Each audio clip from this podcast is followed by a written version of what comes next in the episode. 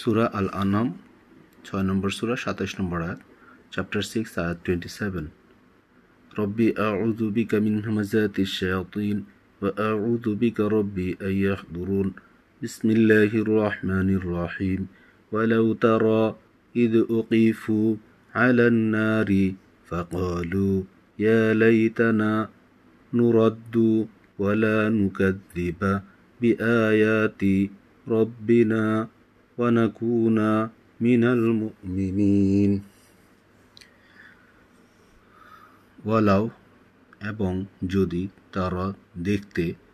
ঈদ উকিফু যখন তাদেরকে দাঁড় করানো হবে আলান্নারি আগুনের পাশে বা আগুনের কিনারায় বা জাহান্নামের কিনারায় ফাকলু অতপর তারা বলবে ইয়ালাইতানা হায় নুরদ্দু ولا نكذب بآيات নুরাদ্দু ফিরিয়ে দাও ওয়ালা এবং আমরা ওয়ালা এবং না নুকাদ্দিবা আমরা মিথ্যা প্রতিপন্ন করব অথবা আমরা মিথ্যা প্রতি ওয়ালা নুকাদ্দিবা আমরা মিথ্যা প্রতিপন্ন করব না। বি আয়াতি, আয়াতের সাথে, রব্বিনা, আমাদের রব ওয়ানাকুনা মিনাল মুমিনিন, এবং আমরা মুমিনদের অন্তর্ভুক্ত হব। আল্লাহর আয়াত সামনে আসার পর যারা এটা অবিশ্বাস করে বা মানে না, সেই অনুযায়ী আমল করে না, তো তারা, তাদের সম্পর্কে আল্লাহ বলছেন যে তারা পরকালে এটা আল্লাহর কাছে বলবে যে আমাদেরকে আবার যদি পাঠানো হয় তাহলে আমরা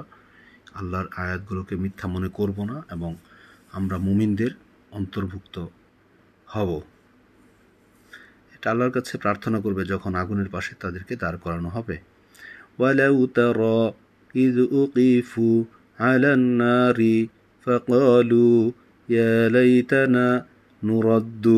ولا نكذب بآيات